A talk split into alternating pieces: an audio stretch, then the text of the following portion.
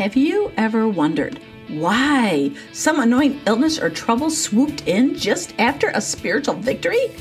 That's exactly what I was wondering after I returned from an amazing conference and got immediately hit with COVID 19. Well, we don't always get the answers to our why. This time I kind of felt like I did.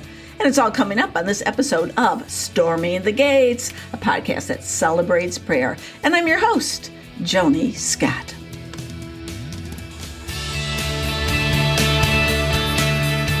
Hello and welcome back to Storming the Gates, and I am your host, Joni Scott.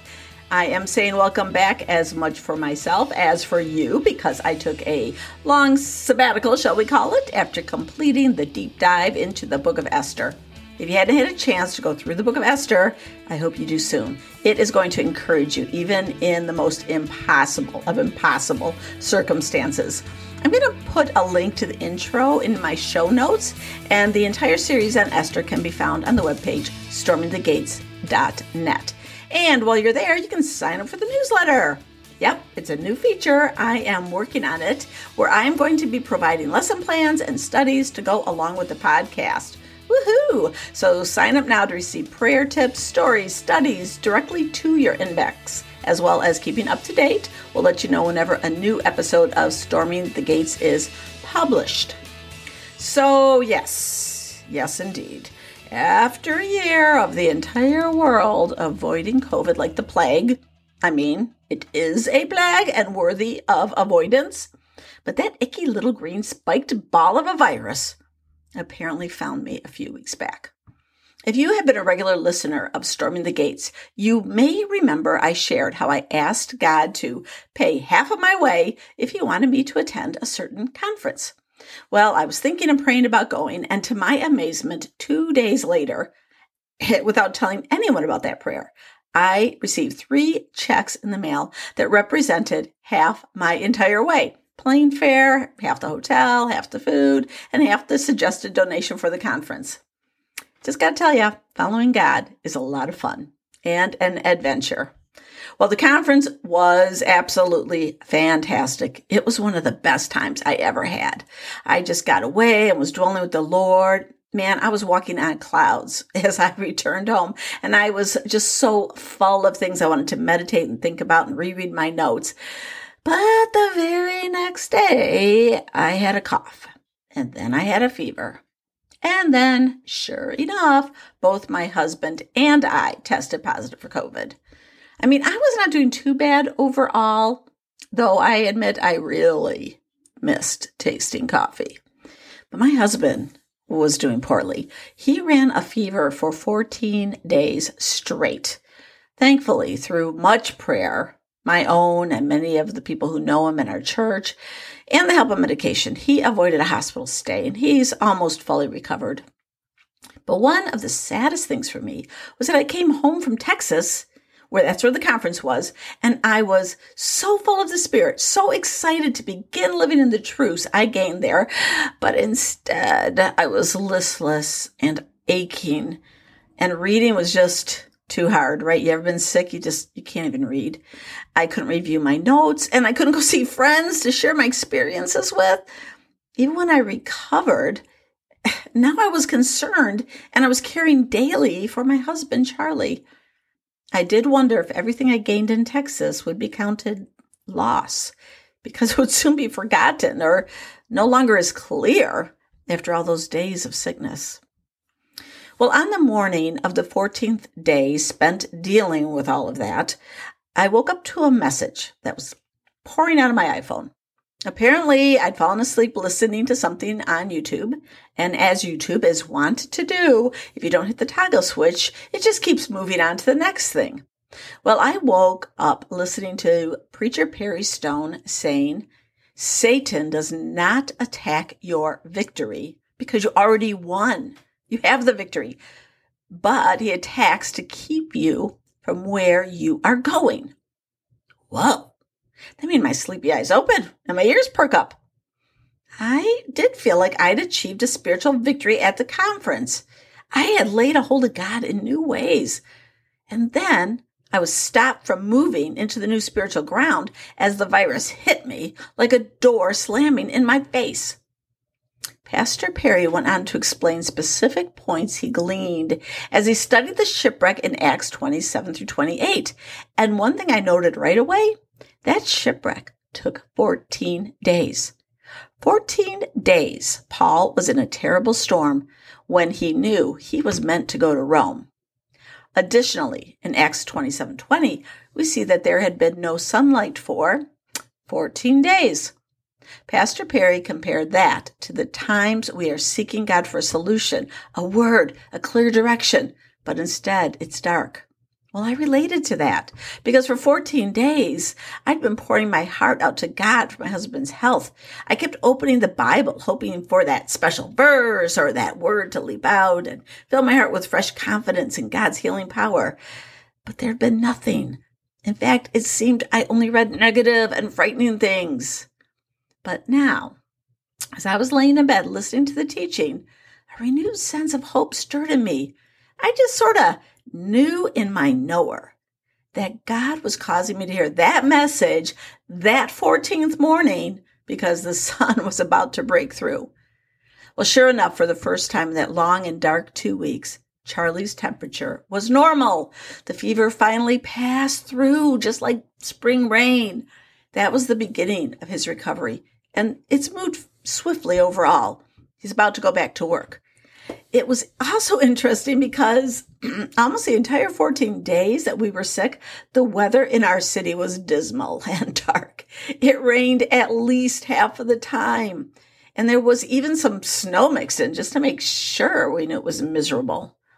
Well, that day, the 14th day after listening to Perry Stone, the sun physically shone, broke through those dark clouds. Yet, in that so called miserable time, I had not been completely in the dark. The long, quiet time at home drew me close to the Lord. Do you know what I'm talking about? I spent many hours just quietly thinking and praying and waiting on the Lord. Do you know what's in the miserable weather? That's when we snuggle with the Savior and cling tenaciously to Him. When I spent time calling out to God and dedicated myself to deeper prayer for healing, I did see changes in Charlie's health. There was a time he had really low oxygen levels, like we need to go to the hospital low. But I took some time to pray, pray, and after that time in prayer, it leapt up 10 percentage points, like super healthy, the best it was the whole time of those 14 days. And to be honest, I came out of those two weeks with fresh faith and fresh vision. That spending time looking to God made me more certain than ever of what God is calling me to do. It's no longer an ambiguous and vague thing. It's taken shape and filled me with a new purpose. I'm not going to get into what all that is. I just want you to know that that time, that dark time in the storm transformed me as I hid away with God. Well, after hearing Perry Stone, that reminded me of another dark time and another storm I went through. When I was newly married to Charlie, I was struggling with a lot of different things because I'd been through a difficult and painful divorce, and most of the problems I brought on myself.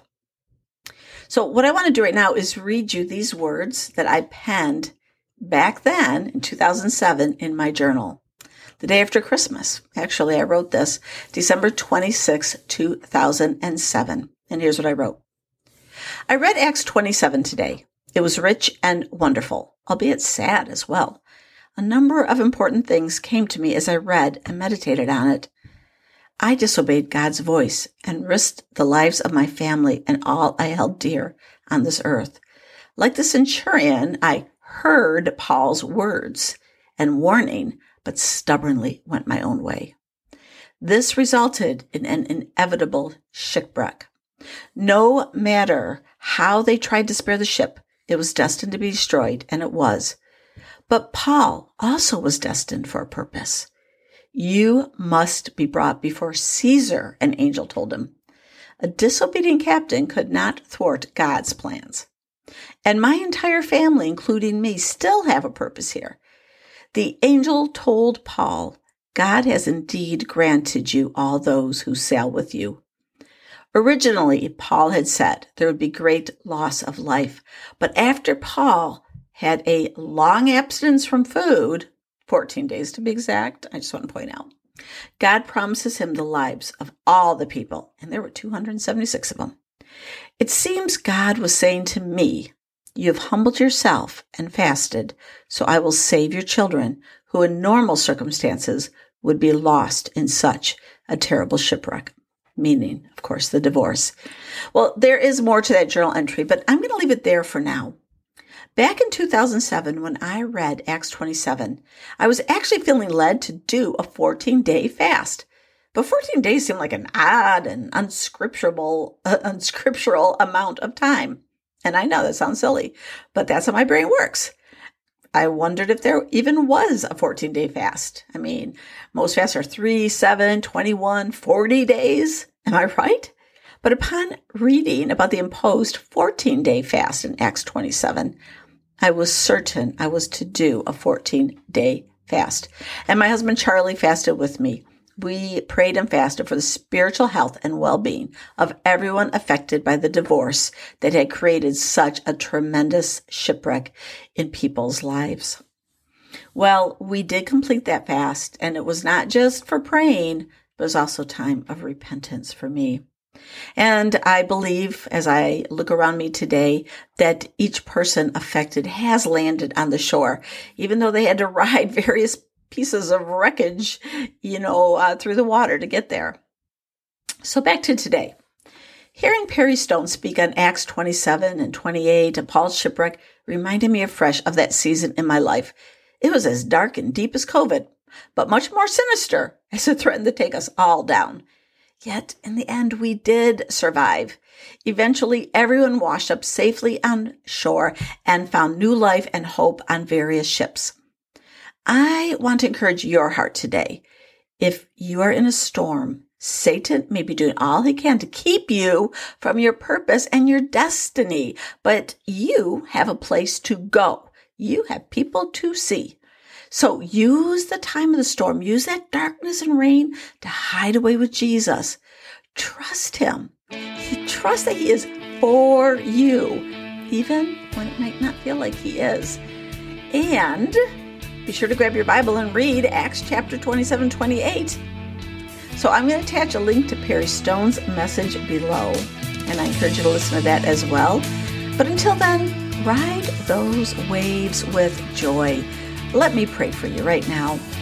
Lord, I pray for the storms. We've come out of storms.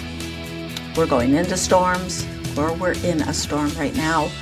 But Lord, you are with us in the storms, that they need to come. There's watering that needs done in the earth of our hearts and minds and souls.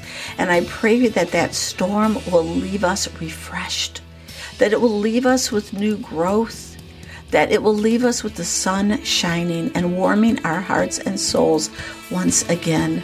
Lord, anyone who is suffering right now, I ask that you will cause light to clear a way for them to hear a clear word from you that tells them, do not be afraid. I am with you. I am with you. God is with you. Amen. Hey, you can connect with me on Instagram I'll put the link below. I'm trying to put daily doses of encouragement for your journey in prayer there. You can also email me at uh, joni at stormingthegates.net. Until then, God bless you. You're going to get through this. Yes, you will. God is with you.